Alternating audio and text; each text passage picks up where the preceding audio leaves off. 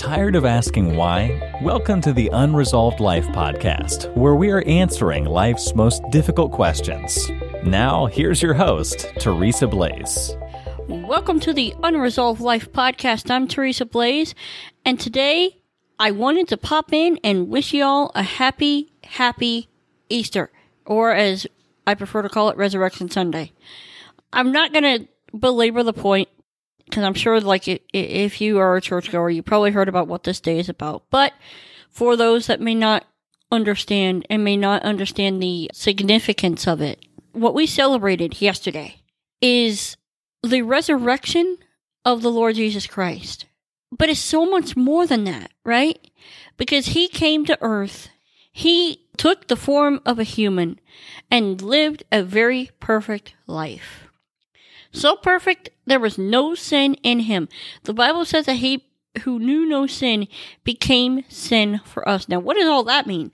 That sounds like someone who didn't know how to use words right, right? Yeah, I get it. Basically, what it means is this He died on a cross, he stayed in the grave for three days, and then on a Sunday morning, when they went to go do the perform the Jewish rites and all that, the uh, book of John says that there were a bunch of women that went to the tomb and they found that he wasn't there. In fact, Mary, one of the women there, they saw an angel and, you know, they're like, well, who are you looking for? And she said, well, you know, they must have moved my Lord, right? And she sees Christ standing there and she doesn't even recognize him. She thinks he's the gardener. And she goes, sir, where have they moved my Lord's body? Show me so I can I can go to him because she wanted to do the right thing. Okay? That you know that's a evidence that he was alive. He is alive today. Uh he has overcome death and the grave. And I'm telling you there is nothing greater, nothing more powerful than knowing that Jesus Christ is alive. Now you sit there and you say, "Well, how can I believe that? That's just the Bible that says that." Well, let me ask you this. Has anyone ever found his body?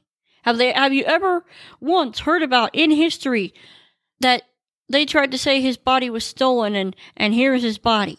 Have you ever once seen that? No. No, not at all. In fact, I want you to consider this. The disciples believed in his message so much that they were willing to do anything to tell people that because he is alive, he has forgiven sins. When he was on the cross, he said, Tetelestai, in, in, in Greek, that means it is finished, debt paid. And he paid the debt for our sins, and God said, yes, I accept this debt payment of, of my own son's death for your sins, and I am going to raise him back up to life. That's what our gospel is.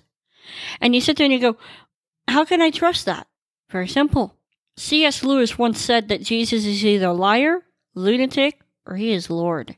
And the disciples, they were willing to be martyred in the most gruesome of deaths. Some were uh, crucified upside down, others were run through by the sword, some were boiled alive, some were beheaded, some were exiled onto onto desert islands because you know they just didn't want him preaching that message anymore. Horrible, horrible things. Do you think they would have allowed all that if it wasn't true? Do you think at the threat of torture and crucifixion and all the rest, there was an, oh, sorry, game's on uh, us. Yeah, no, we were just kidding. I don't think so. I really don't think so. So what do we celebrate when we celebrate uh Christ's resurrection? What does it mean to you and me? It means everything. Because he is alive, we have a hope for the future.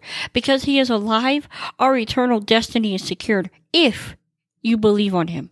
The Bible says that if you believe on the Lord Jesus Christ, that you will be saved. You have to confess with your mouth and believe in your heart that Jesus Christ is Lord and you will be saved. The Bible says that without faith it is impossible to please God. That there is nothing you and I can do to earn anything. It's a gift, right? It's a gift. And it, because of this great gift, we know where we're going to spend eternity. And the Bible says that the only unforgivable sin that can be committed is rejection of the Son of Man.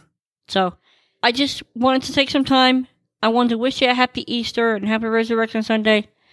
Spend some time with your families. and we will speak again. You've been listening time. to the Unresolved Life podcast. To catch all our past shows, go to unresolved.life. That's unresolved.life.